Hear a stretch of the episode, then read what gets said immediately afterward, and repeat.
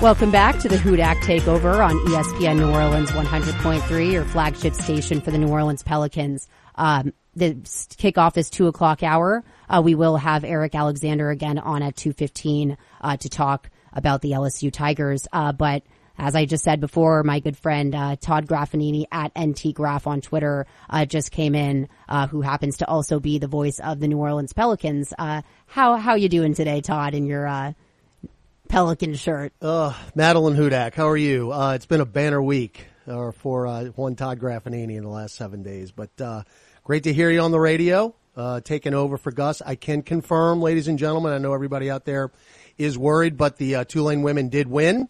So Gus Kattengell, Roll wave. yes, roll waves. So Gus Kattengell to start his tenth year as the voice of the Tulane women's basketball team did not start it out as a loser. So congratulations, Gus. Uh, I think he's actually still doing the post game, but uh, yeah, they did win, and the Tulane men are playing tonight at seven o'clock, and uh, your colleague Corey Glore will be calling that game, his first ever Tulane men's basketball game, as the voice of the wave. Well, I think I have some idea of how that works. Yes, uh, this is also the you know former voice of, of Tulane Green Wave football and former sideline reporters here too, Maddie. Yes, it Yeah. a, a lot of wave in this building. Yes, there is. Yes, there is. Uh, but like you said, you were just over on, on quite the West Coast trip, uh, for, uh, you know, a Pelicans away game stretch, um, where, you know, unfortunately they weren't able to, to, to get a win out of, out of any of those games. Uh, but, you know, in falling 108, uh, 92 to the Dallas Mavericks last night, uh, what did you, you know, really see in that performance? Yeah, just again, very difficult uh, when you're talking about a team that's undermanned, and I know people out there are tired of hearing of it, but that's reality right now. And in the NBA, you know, I know you talk about next man up mentality all the time in, in your articles, and you obviously cover football and you're a part of a college football team.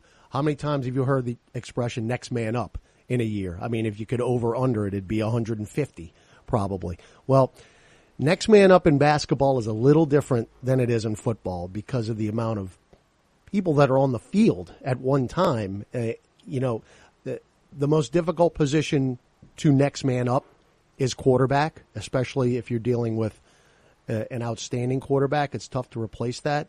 But on a basketball court, it's really, really difficult to replace that when you're talking about your two best players. And the Pelicans right now are without their two best players. And they will scratch, they will claw, they will fight, they play with energy. But at some point in a close ball game, you need closers. And right now, the Pelicans are without closers. And those are Zion Williamson and Brandon Ingram, who are not available. And you know, it, it happened last night. Pelicans played tough, actually had an 11 point lead early, and slowly but surely the lead went away, and Dallas is healthy. They've got all their guys. They've got Luka. They've got Porzingis. They've got Jalen Brunson. And the Pelicans just didn't have the firepower to match, and they just kind of faded down the stretch. And that really was the theme. Uh, it's been the theme most of the season, actually, uh, early on in the season. It was definitely theme on that in, the theme on that road trip.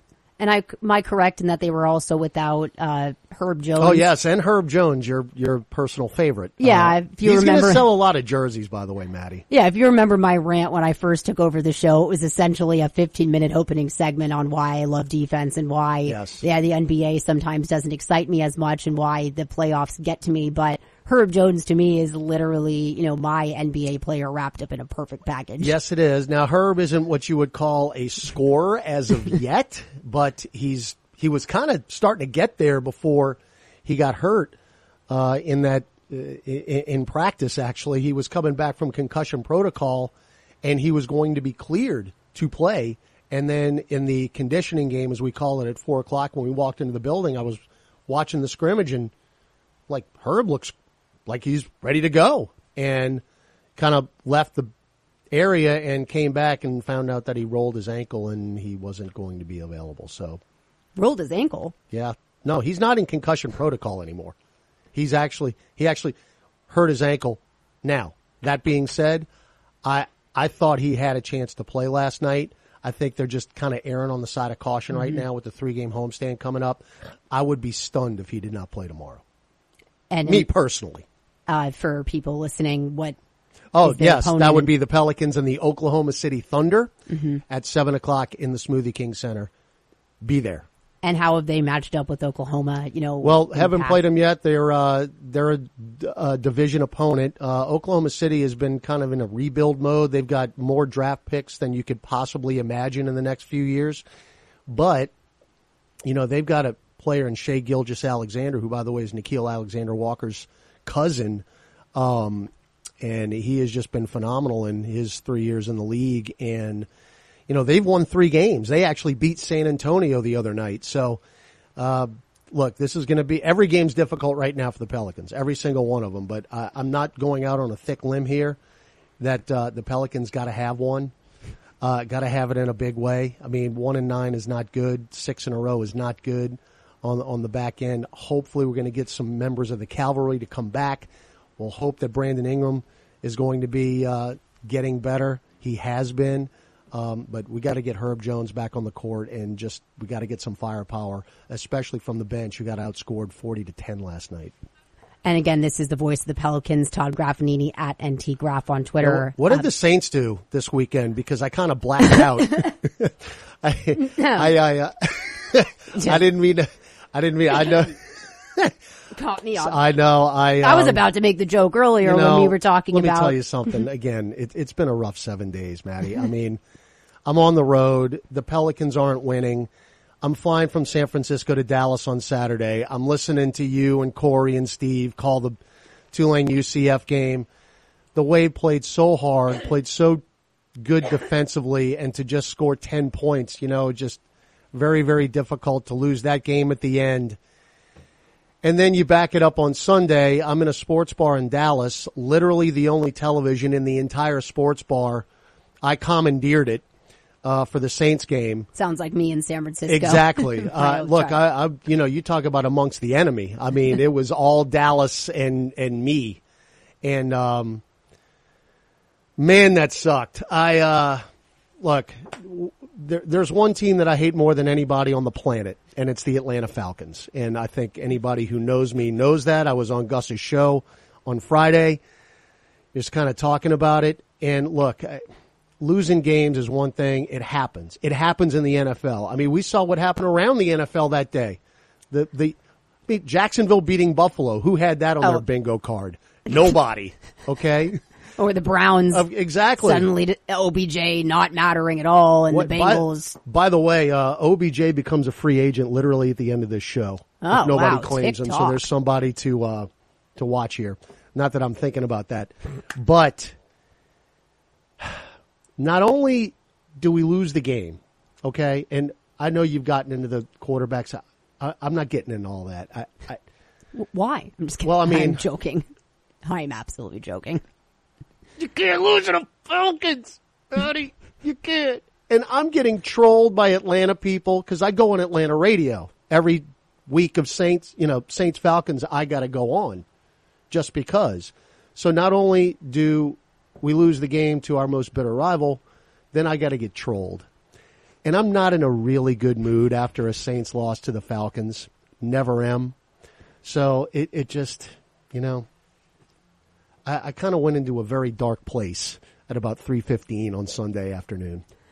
Well, I don't know if this makes you feel any In better. Dallas, by the way. Yeah, well, that's certainly you know a friendly environment to recoup from a Saints Falcons loss. By Who, by the way, were getting drummed at the exact same time by the Broncos. and was- who are uh, coming to the dome in just a few weeks. Yeah, so yeah. we will see that then. But I don't know if this made me feel better or worse upon rewatch, but uh, Matt Ryan really, frankly, had like you know the game of his career uh, at that point. I, I feel like the Falcons are a team that you know.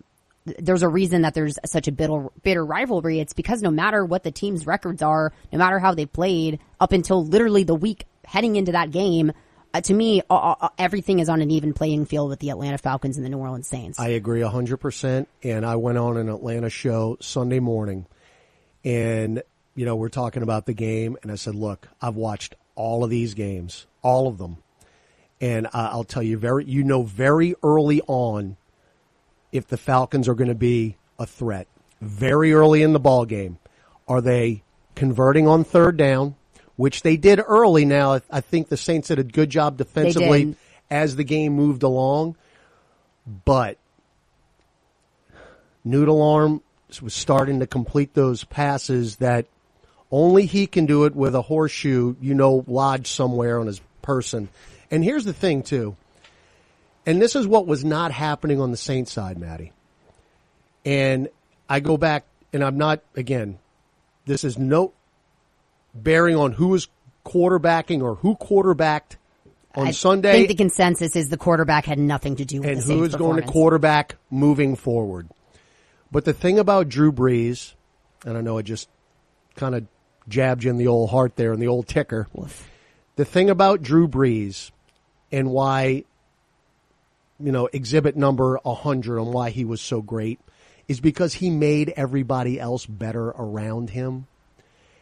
And guys made plays for him. And nobody made any plays for Trevor Siemian. And if you watch the Atlanta side, they made plays for him. He's throwing to guys I've never even heard of.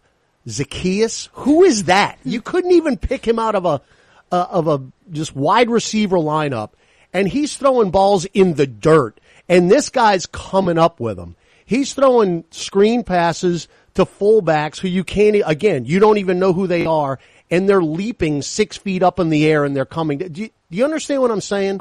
They're making plays for Matt Ryan and Trevor Siemian the the one that really got me, and again, the poor people that sat around me in that sports bar, especially in the first half, got a show because I was really trying to kind of keep it under wraps, but it, it was pretty impossible at, at that point.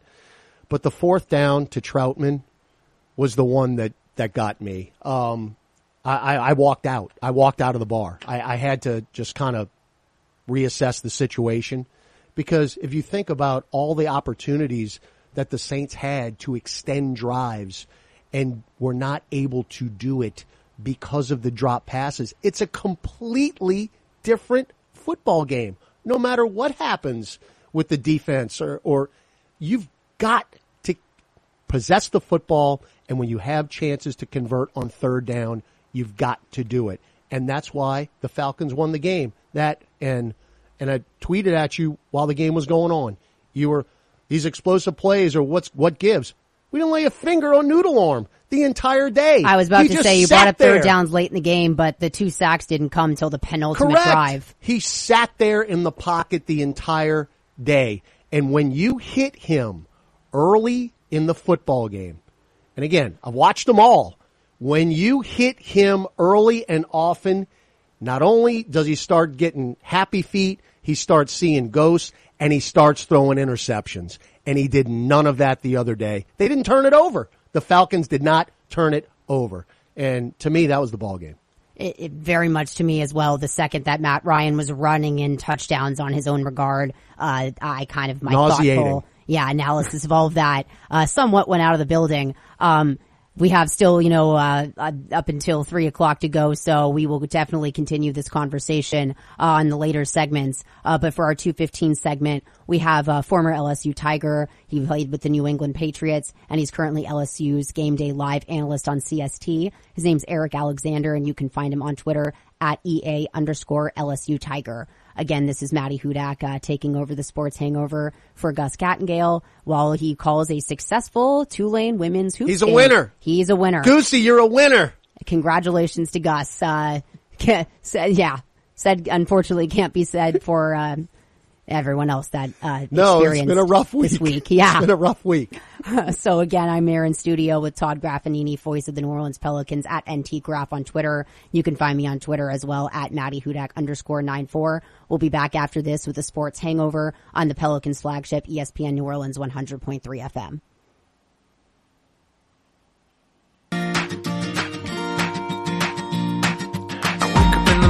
At six o'clock. They say there may be rain, but the sun is hot. I wish I Teaming up to create a healthier community, Coastal Broadcasting and Thibodaux Regional Medical Center present Health Watch. Just as you put fuel in your car to drive from point A to point B, you need to put fuel in the form of food in your body to achieve peak performance. Good nutrition leads to increased recovery, high concentration, high confidence, and ultimately high performance. The first tip to good sports nutrition is increasing the number of times you eat per day. An example of a well-balanced day would include breakfast, a mid-morning snack, lunch, pre-practice snack, recovery snack, dinner, and an optional nighttime snack. This is helpful because the athlete may experience an increase in stabilized metabolism, maintain level blood sugars, receive constant energy and nutrients to muscles, prevent late night overeating, and ensure adequate calories throughout the day. Breakfast is your kickstart for the day to maintain focus, return blood sugars to normal, and be your best as early as possible. Some good breakfast foods may be a smoothie, peanut butter and jelly sandwich, apple slices with peanut butter, waffle with fresh fruit, egg and turkey sausage, or yogurt.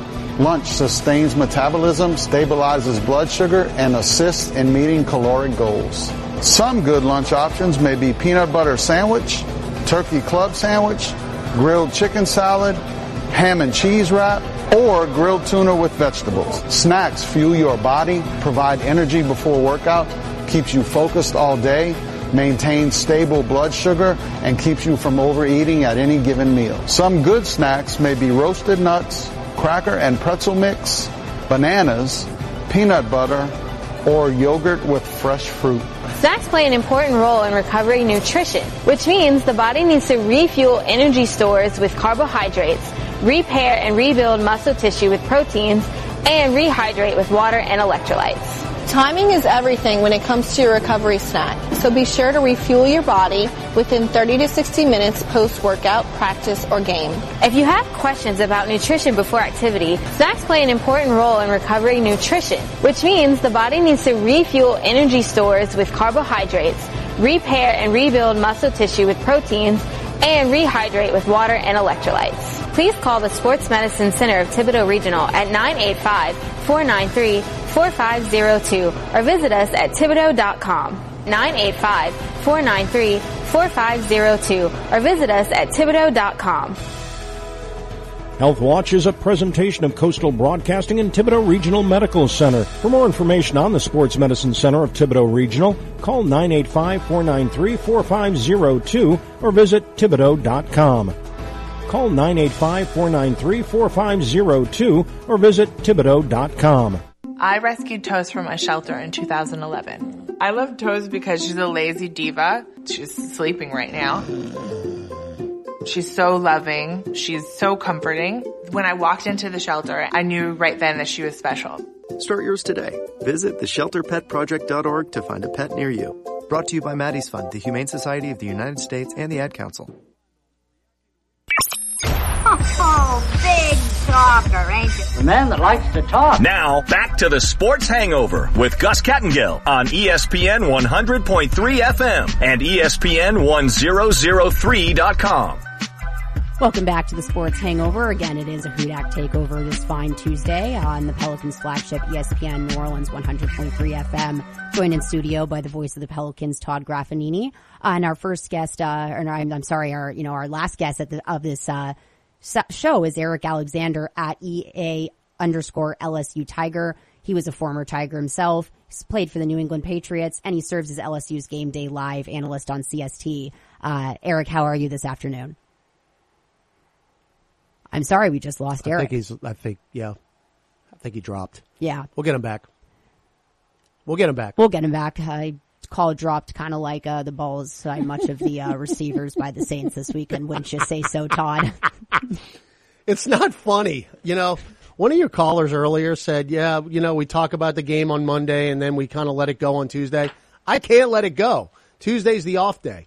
Uh, I'll start thinking about the Tennessee Titans tomorrow. Um, I, I'm still in mourning here.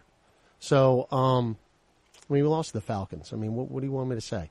Um, oh man. Uh, you want to get into it? Taysom and Trevor before we wait for Eric? Yeah, m- might as well. You kind of brought it up. Um, you know, my, my point on, on Twitter that, uh, I, I feel like, uh, Kat Terrell is currently experiencing a very similar experience of people reading the headline and not, uh, reading the article that comes with it. Um, my headline happened to be one where I said that if you're being serious, what we're asking, you know, Trevor Siemian to do, not, you know, uh, not just that game, but the rest of this season is to elevate himself to the level of Drew Brees because did, did Brees have Emmanuel Sanders last season? He did. He was out for a couple of games though, and, and Michael Thomas was largely out for the entire season. Uh, and then there's been, you know, time and time again where this might be, you know, one of the worst, if not the worst receiving corp that they've had, but that familiarity that Brees had with them for 15 years, you know, his ability to, to diagnose defenses, audible calls and, and kind of, you know, bring the game to the receivers in a way that was something he was best known for. And it's not just the accuracy, which I'm not going to, you know, fault Trevor Siemian when there are balls hitting receivers quite plainly in the hands, uh, and, you know, uh, all very catchable footballs. That all being said, when every single receiver is off, it, at what point are you considering if, if all parts of the whole aren't perhaps operating at their best capacity because of lack of practice, familiarity, and consistency with this offense? And to me, it's hard to ignore that Hill came in and he immediately had a connection with wide receiver one, wide receiver two, Deonte Harris, and uh, Tre'Quan Smith for 14 and 19 yard completions back to back. And he was primed to take off before James Hurst committed, you know, the upteenth offensive line penalty of the day. But to me, the, the openness of those receivers in a game where Payton specifically called out, you know, the lack of separation that those receivers were able to generate. Again, I implore you to go watch those two drives back. Uh, Deonte Harris was literally on an island. I'd rather not watch it again. I actually, when I got home, Maddie, I, uh, you know, I, I always DVR games when I'm not home, when I'm on the road to watch again. Uh, this was one where I literally, uh, put the TV on this morning because I got to the house at about 1.30 in the morning and fell right asleep. So turned the TV on early in the morning, saw the game was on the DVR and deleted it immediately. So I will not be watching that one again. Thank you very much. I am glad when I wrote, read your article, I completely forgot about the false start penalty. And I really that, did too until that, I rewatched. That Taysom Hill was going to run on that down. I completely forgot about that because, you know, he would have gotten five, six, seven yards. You would have had a second and three. Instead, one, you say an innocent penalty, but a false start literally cost you seven points because the next play, because if it's second and it and, gave the other team seven points in return. correct. If it's second and three, Taysom Hill doesn't come out of the game. The fact that it's first and 15, that's why Siemian goes back in. So it's just, again, it's the chain of events. It's the chain of events and you never know what play, what sequence of plays are going to cost you because in the National Football League, especially in a division game, you talked about it early, when the Saints play the Falcons, it's anything goes and you don't know what play is going to really turn the tide and that's the one. No pun intended because I know you're about to talk about LSU and Alabama. Yeah, uh, so it looks like uh, we do uh, now have Eric Alexander uh, on the line at EA underscore LSU Tiger. How are you this afternoon, Eric? He's there. Eric, you there? Hello. Eric? Oh well. All right. Well, uh, technical difficulties uh, seem to be the theme of today, uh, and as we were saying, same as uh, the Saints The weekend. over this weekend. The but entire weekend. To kind of go back to what you were saying about you know how that one drive changed everything, and how so much of that you know that first and fifteen from a second and three made so much of a difference. Because I'm not saying the strip sack was even uh, one eon of Trevor Siemian's fault. He had about uh, 0.5 seconds before his blind side just got absolutely, you know, steamrolled by Terron Armstead, who's fully admitted to, you know, Correct. taking responsibility for that. Uh, but what, what I saw was how the defense reacted to Hill under center. And that's what really stuck out to me in those drives when I did do that rewatch. Um, like, and, and, and I said this in my article, uh, but I actually had missed the in-game quarterback switch uh, on that on that uh, play, and I thought that Hill was the one who had fumbled. And the moment I had of, well, I am never going to speak about Taysom Hill uh, in any type of uh, you know fashion ever again because I mean let's just be you know frank here if that was Taysom in the game even if it was the exact same play I think that people would have pointed a lot more to Taysom there and I'm not saying to put that on on Siemian but you you talk about you know the, how the offensive line was performing and what I watched when Taysom went in there was uh there were multiple rushers that beat uh, Cesar Ruiz, Hurst a couple times, and they didn't bull rush Taysom. They almost sat back and were anticipating him taking off because he is so quick as well that they weren't even really willing to pass rush him on both of those plays. And then you could just see the LBs and, and, and I think it might have been a safety in that midfield all of a sudden just pausing and not knowing if they should go towards Taysom or, you know, run back to their receivers. By that point, every single receiver you can see was, it wasn't even lack of separation. They were literally uncovered on the field. And, you know, you can say that they were unprepared for Taysom all you want, and I will argue that they had uh, literally an entire game of preparation for this exact situation of Taysom Hill coming in. So, you know, it's not as if they were caught off guard and the defense just sat there as a result. It very much looked like to me, uh, they have now been, uh, put on watch of a possible threat of the run and they didn't know how to react. And that gave these receivers that aren't good time to get open as a result. And you saw them go immediately back into man coverage the next play with Siemian in, and you saw those pass rushers go straight to the quarterback. By the way, Taysom Hill has given the Atlanta Falcons fits, fits in his NFL career. Fits. By the way, beat him twice last year as a starter. Um, now again, in no way am I advocating that Taysom Hill should have started that game on Sunday. Absolutely not. Because Taysom Hill was not 100%. I don't think. Even if he was, he had three days of practice to go Correct. from his role Correct. to, you know, No. I mean, they're not going to let him on the field if he's not out of concussion protocol. But you're exactly right because he just has not had any reps out there in the last couple of weeks uh, to be a starting quarterback. So, and I think that might have had a lot to do with why he wasn't really featured in the game plan as the game moved on, especially late in the game, um, even after the fumble by Siemian. But you talking about the two point situations. You know, Taysom Hill has been very, very good in those situations. Why wasn't he in there? Is it because of something that Sean Payton is thinking about moving forward when you're talking about Taysom Hill's health? He's taken a lot of hits this year. He missed three weeks. That's- he missed three weeks. That's serious. That's serious. That's something to consider. And maybe Sean Payton, again, I'll never put myself in his mind, but maybe he's just going, I, I got to keep this guy a upright and I got to keep him from getting the type of shots where if he gets one more big hit, Maddie, he's done for the year. I mean, he's not going to come back when you're talking about a concussion. So, you know, it's it's really hard to believe, but we're still only halfway through the football season. We've got eight more games, nine. It's 17 games this year, right? We've got nine more games to go. So strap it on the roller coaster because it's it's been such a fun ride so far. And I mean, again, if you had uh, Trevor Siemian beating Tampa Bay and the Saints beating Green Bay thirty-eight to three on your bingo card, yeah, with and- Kevin White as the leading receiver correct, and not uh, and, upset. and losing to Carolina and the Giants and the I mean, come on.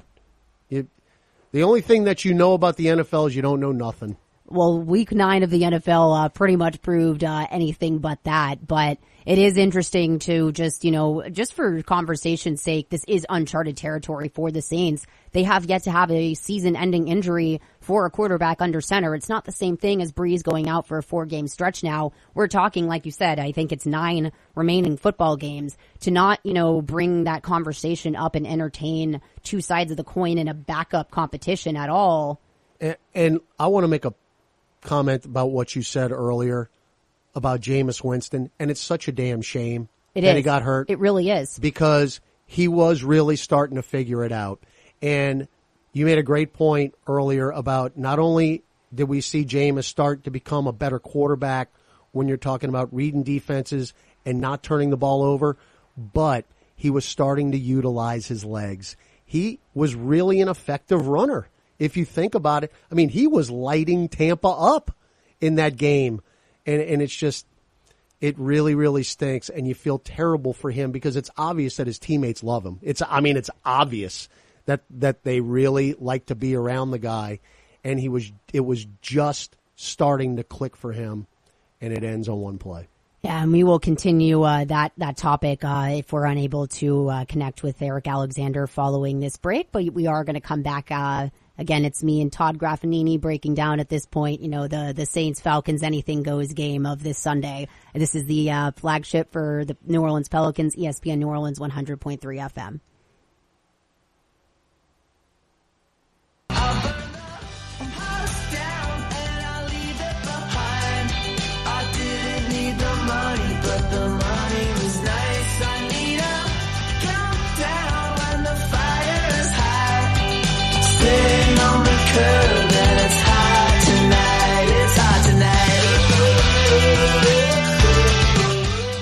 Calvin Braxton Ford is your brand new car dealer in Lockport, Louisiana.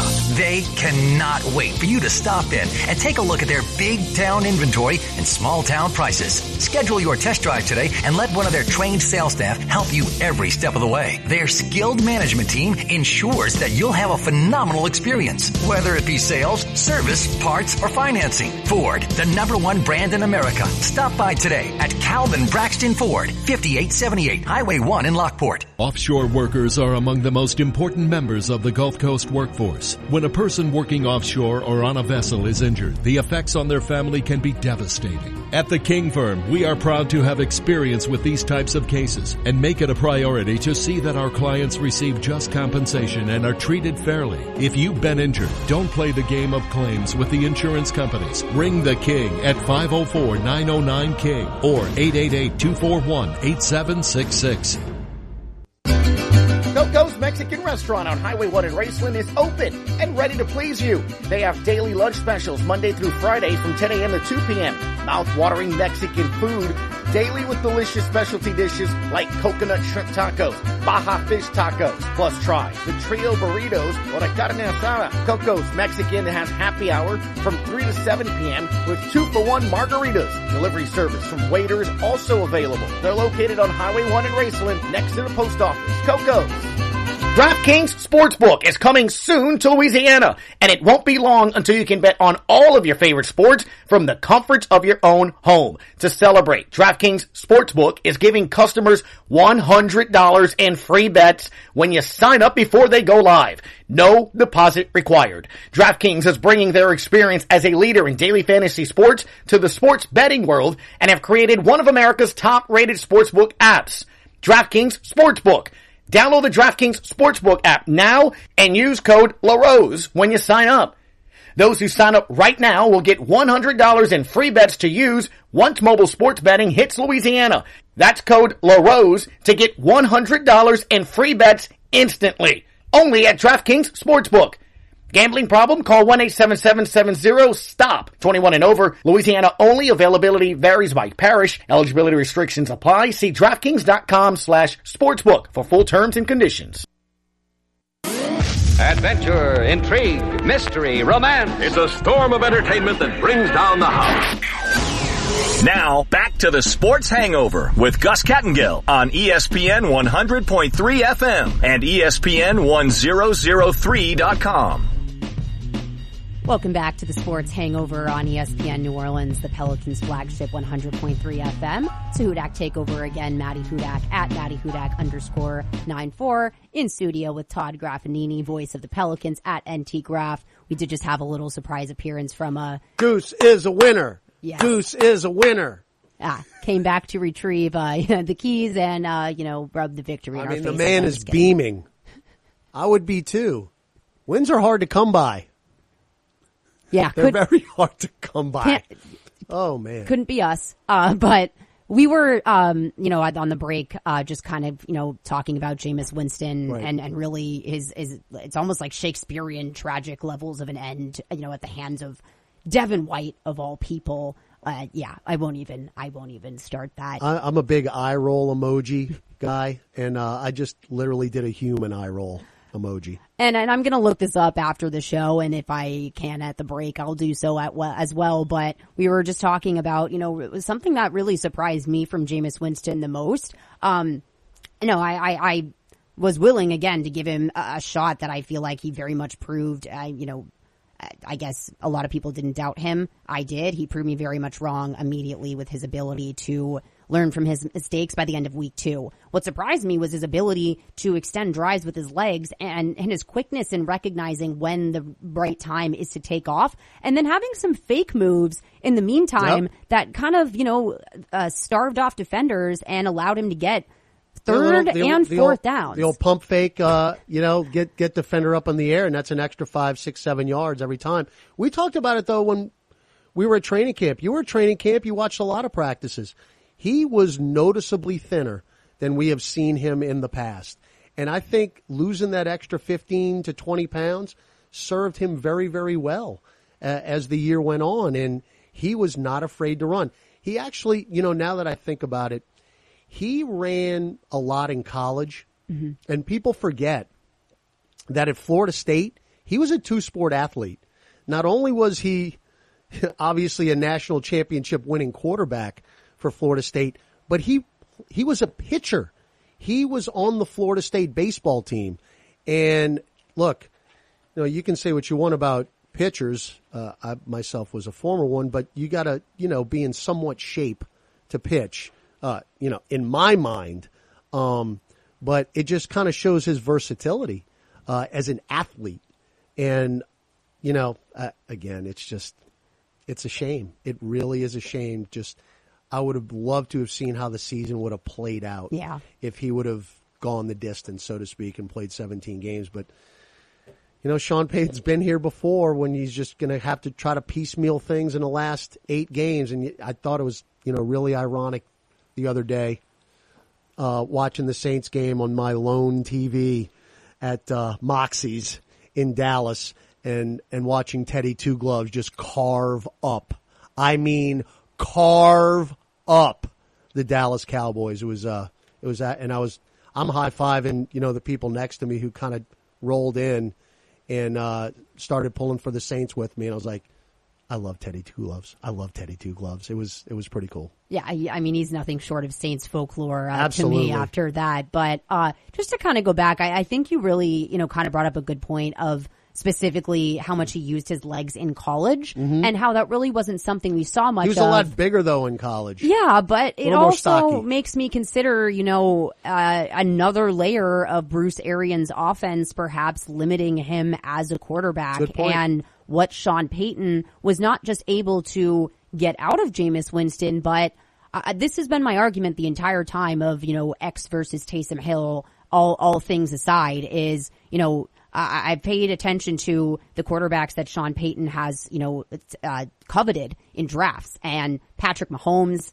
uh, I believe Lamar Jackson as well. And, and, uh, uh, to me, it's always been very clear, uh, just kind of in the same way that the 49ers, you know, who, you know, we have them coming up in, in a couple weeks, but after their loss to the Bills last season, kind of realizing that a pocket passer has to really be Drew Brees level of not just accuracy, but decision making. And both of those things have to be at a very high level if you don't have the ability to extend your legs with drives. And so to see the amount of times that Jameis Winston took off running, it, it didn't just seem, you know, inherent. These, and these aren't design runs by them. These Right. Are, these are just I'm in trouble. I got to get out of here. type of Exactly. But, but it, it, you know, it was not the same thing as when we saw him under Bruce Arians, where if he was in those same situations, he tried to force deep Correct. balls that ended in interceptions. right. Right. And so to me, it, it, a lot of that has to do with, with, you know, Sean Payton and the system in which he operates and the system in which, you know,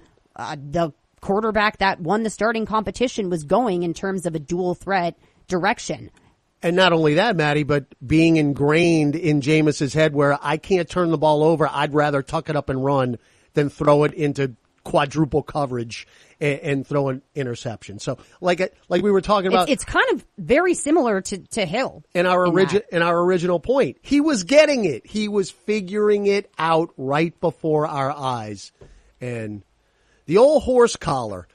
Um, we didn't we go into a pet one of my pet peeves with Gus the other day. How I have so many horse collars are another one because the guy who commits the horse collar gets a 15 yard fine. Now I know they fined uh, gets a 15 yard penalty. I know they fined Yeah, Devin the White. equivalent of a parking ticket. I- right. They fined him. Yeah. You get a 15 yard penalty. You lose some cash. We lose our quarterback for the rest of the year.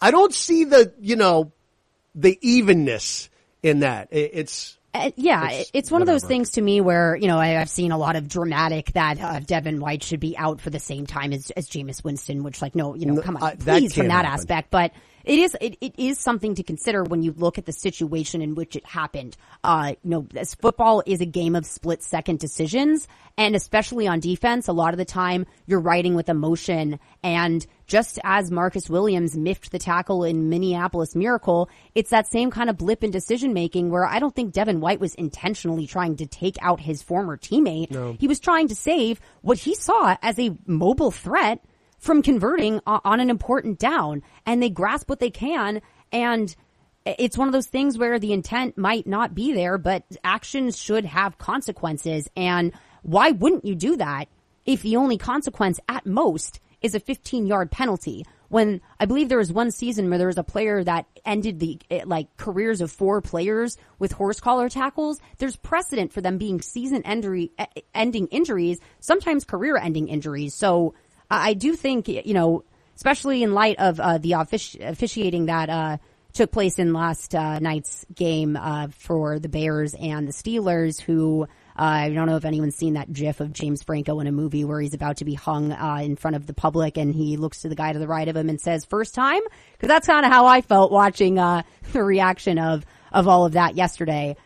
we, our game had just ended, Maddie, and we were getting ready to go on the bus. So I had no idea what was going on. We're in the kind of concourse there at, at the uh, event level, at the bottom level of the American Airlines Center, and the game's on TV. And I look up and literally, I, I saw what the score was. I had no context. I had no idea what was going on. And the first thing that I see is Marsh running off the field and Corrente hip checked him. I went, the referee just hip checked. He just hip checked the guy running off the field and the ref threw the flag. Now again, I did not see what Marsh had done, um, taunting or whatever, but that, it's crazy because that's literally the first thing I saw. And now, I mean, that's been on every show from nine o'clock Uh, this yeah. morning on. It's just completely blown up, but I had zero context. And the first thing I saw of that game was that very moment. Strange stuff. You got any uh, opinion on what I, I? I think Marsh. I think he blew it. I, I don't think that. I think Corrente, when he got bumped, he threw the flag. I don't think he was going to throw the flag, but I don't think Marsh should have gone to the other sideline. Personally, because they've been calling it all year long. Opinion? Uh, My opinion is always going to be that we will pretend that sports are emotionless, uh, you know, all the time and that, you know, every decision is made with logic and reason when it comes to, you know, choosing a quarterback to hip checking someone in a game. How many people said at the beginning of the year that a taunting call was going to cost somebody a ball game this year? Uh, Well, I mean, you could argue that it cost Chicago last night. Darnell Mooney, by the way, props. Darnell Mooney and Darnell Mooney Cairo and Santos. my Roll, guy. wave, everyone. Cairo uh, won the Lou Groza Award while I was doing play by play. You talk about a great kid. He's uh he's awesome. And Darnell Mooney too. He was there when I was uh he was there my last couple years. He was a freshman and a sophomore, and uh, it's awesome to watch a skinny kid from Alabama in Darnell Mooney now go to where I mean seriously, he must have weighed 150 pounds when he started his freshman year. And now he's catching touchdown passes, two touchdown passes on Monday Night Football. It's pretty awesome. Reminds me of a perhaps maybe an undersized receiver on the Saints right now who uh, has all things considered outperformed expectations to all of the degrees at his size. So, you know, mini guys can sometimes indeed win football games just as much as bull rushers can. Uh, it's just sometimes a question of the matchup of which uh, the Saints have a very interesting one coming up against the Titans Yes, they will be without Derrick Henry. They still have Ryan Tannehill, who to me, if you're going to be looking around at the paramount decision maker in this league, he, he could be one of the smarter quarterbacks that I can think of. Boy, Madeline, I mean, you're you've been in the radio business now, uh, just you know, a little under a year though, but that's a tremendous segue as we go into our final segment here on the Hudak Takeover on ESPN 100.3 FM. I mean, that's that's that's really good stuff. Are we going to talk about the Tennessee Titans on Sunday? Am I going to finally move past the Atlanta Falcons and move ahead to the Tennessee Titans? Is that what we're going to do in the last segment? Well, you better stay tuned to find out. Uh, we will be right back after this break to uh, wrap up the uh, sports uh, hangover, Hudak takeover with Maddie Hudak and Todd Graffagnini in here, Pelicans flagship 100.3 FM.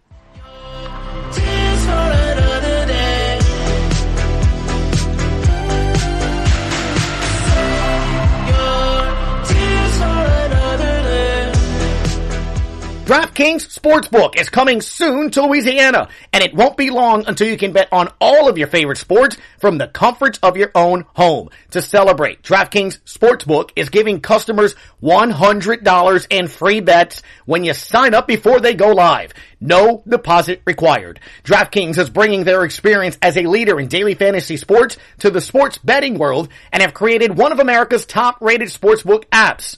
DraftKings Sportsbook. Download the DraftKings Sportsbook app now and use code LaRose when you sign up. Those who sign up right now will get $100 in free bets to use once mobile sports betting hits Louisiana. That's code LaRose to get $100 in free bets instantly. Only at DraftKings Sportsbook. Gambling problem? Call 1-877-70-STOP. 21 and over. Louisiana only. Availability varies by parish. Eligibility restrictions apply. See DraftKings.com slash sportsbook for full terms and conditions.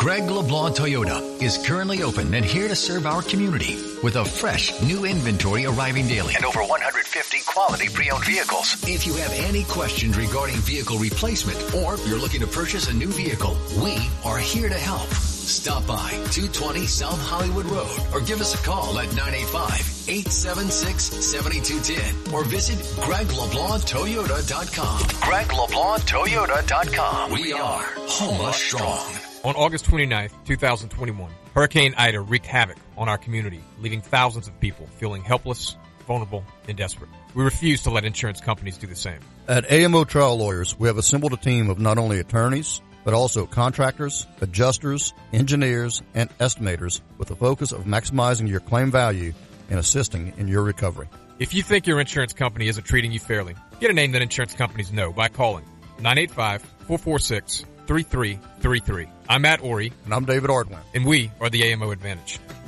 How can we be excited about a show where we just talk? Talk sports. That's how they talk in the Major League. Now back to the Sports Hangover with Gus Kattengell. Welcome back to the Sports Hangover, uh, featuring uh, myself, Maddie Hudak at Maddie Hudak underscore nine four in studio with the voice of the New Orleans Pelicans, Todd Graffagnini at NT Graf on Twitter. Uh, we've been just kind of roundtabling, you know, this Saints Falcons game, uh, just kind of, you know, 24 hour rule. Let's just pretend that it started, uh, 36. Sure. And let's pretend that that just ran out. So kind of looking forward to Like sands to the hourglass.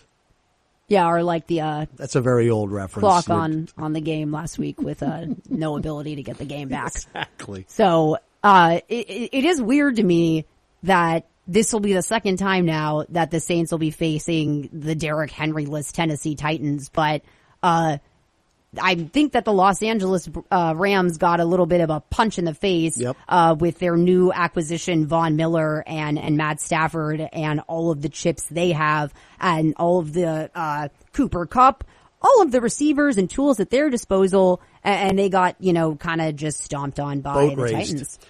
Now, full disclosure, people, and again, this is a show of honesty here. I did not watch the Rams Titans game on Sunday night. I was in a glass case of emotion after the Falcons Saints game, and I was basically lying in a dark hotel room listening to English Premier League soccer talk. I- it is soothing. It is. I wanted nothing to do with National Football League talk because I would have heard that that the Falcons had beaten the Saints earlier that day on a last second field goal. So I wanted nothing to do with the NFL that night. I, the only thing that I really do know about that game was Matthew Stafford handed the Tennessee Titans two touchdowns. He threw a Jameis Winston Tampa Bay-ish type interception. Yeah, God's not, plan. Not present Jameis Winston, other than the God's plan. The But week two, Jameis Winston, that was I'm a flash in the pan. No, I'm talking 30 interception, you know, Tampa Bay Yeah. Jameis Winston. The Bruce Arians Winston. Correct. Correct. That was one. He threw it on a five yard. I'm just get rid of it in the end zone, intercept at the five yard line. They go in and score. And the next series was a pick six. So it was 14 to nothing. It's really hard to dig out of a 14 nothing hole when you're giving up two defensive touchdowns, basically. Well- so let's just start very simply on the Saints side. Okay.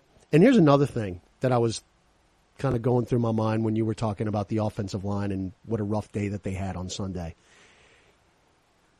You know what was really irking me after that game was over also amongst the many things that irked me? We came out on the first offensive series of that ball game and literally ran it down Atlanta's throat. I mean, right Outrushed down- them 69 yards to 11 in the first which quarter. is exactly what Sean Payton wants to do. it's exactly what you should do with a third string quarterback. Exa- establish the run. What does establishing the run do, Maddie? You're a football person. What what can you do when you establish the run game? What opens up? um, in a uh, perhaps any other offense, but the New Orleans Saints, uh, the passing game. Play action, passing. Which we saw. If teams start creeping up playing the run, then guys should be wide open, right? Well, if you're open, then you got to catch the ball, which didn't happen. So all of the running that took place in that first series really went all for naught. And I heard Gus's show yesterday talking about, well, we should have kept running. It's really hard to run the football when you're down 24 to 6. We were just talking about the deficit that, you know, Stafford kind of put the Rams in Yeah. yesterday, but, uh, or, or not yesterday, but same could be It said about seems- at that point, it you know, this, like that the- long what ago. was it, 23 to 6 deficit Yeah. after the turnover. So, right. Yeah, you can't really, uh, run out the out game the plan goes out the window. And when you're running the football, the clock continues to roll. But possessions are very, you know, precious at that time. And time is of an essence, which we found out as the game ended. And again, Mr. Half Empty, um, after we scored to go up 25-24 and missed the two point conversion, I looked to the people next to me. I said, we left them too much time. Haven't said that before ever once at all in a game. one minute left is way too much time. And here's the here's the kicker. So they get the big play, and I'm thinking, well, we're we're in deep trouble. And I literally stand up and I point at the TV, and I go, fumble it, fumble it, and my goodness, they fumbled it. And the guy who's sitting next to me thought I was an absolute soothsayer. He goes, I can't, they fumbled it. And I'm like, yes, yes. And then we don't get it. They point Atlanta's way and I literally walked out the door. Said, I'm not watching this. Again. It's over. First time gift? It could I- point literally to last They week. fumbled it. Marcus Davenport punched it out. Yeah, so did the Tampa Bay recover. Buccaneers, and that apparently was an incompletion. So, but to me, again, uh, you know, this kind of sounds like the pot calling the kettle black when I say, you know, you can't uh, blame an officiating decision when I entirely blame that for the 2018 loss. That being said, uh, if it does have to come down to the point where it may or may not have been a fumble recovery in order to win you the football game, that's not going to cut come- it no, against the Tennessee you're, Titans. You're exactly right. You're Yeah. exactly right. It can't come down to that. You got to play physical football. I mean, and you, you can't make mistakes. And look, the defense has to, got to pressure Tannehill. We know we've got a pretty solid defense, Maddie. It's been proven. Mm-hmm. But if the opposing quarterback is not touched, Then it doesn't matter if it's Matt Ryan, Ryan Tannehill, Daniel Jones, Daniel, it doesn't matter. Taylor Heinicke. I mean, you're just going down a laundry list right there. We have got to pressure the quarterback. That's the bottom line. That is the bottom line. The Saints can play with anybody in the NFL. There's no doubt about it. You don't beat Green Bay 38 to 3 and you don't beat Tampa Bay. Sorry. You can play with anybody in the NFL. This is going to be it's going to be a heck of a game, I think, because you know the Saints are going to come out firing, you would think, You would after think. what happened on Sunday. So we'll see. I enjoyed it, Madeline. Well done. Well, thank you. Uh, you know, it's uh, been a very football packed uh, day today, but um, you know, again, I have a legal background. I was almost painfully uh, raised to be a diplomatic contrarian, so I am always here, if nothing else, to offer you know the two sides of the coin argument and. Uh, you know, it, to me, it's more fun at this point to just kind of lose it and, and say why not than try to, you know, be overly serious and analyze the situation to me at this point where there's only so much analysis you can have. And if you ever had ha- hearing the expression diplomatic contrarian on your bingo card for sports talk radio, you are a winner, ladies and gentlemen. You're a winner. I always do thank my fourth grade teacher, Miss Lonergan, uh, for teaching us the Greek prefixes and suffixes in fourth grade, uh, for my extensive verbiage that I uh, like to use on sports talk radio. Um, yeah, this has been uh, honestly a, a great show. I, you know, we've talked to a lot of coaches with a lot of college football games coming up this weekend. Uh, you know, my my alma mater being one of them. I will be calling uh, from the sideline this weekend at Tulane against Tulsa again with pregame coverage starting at two and kickoff at three. As co-signed by uh, Coach Fritz, cheap cheap tickets. And don't forget three Pelicans games coming up tomorrow night at home against Oklahoma City, seven o'clock, Friday night at seven against the Brooklyn Nets, and then Saturday at six against the Memphis Grizzlies. So you can go to the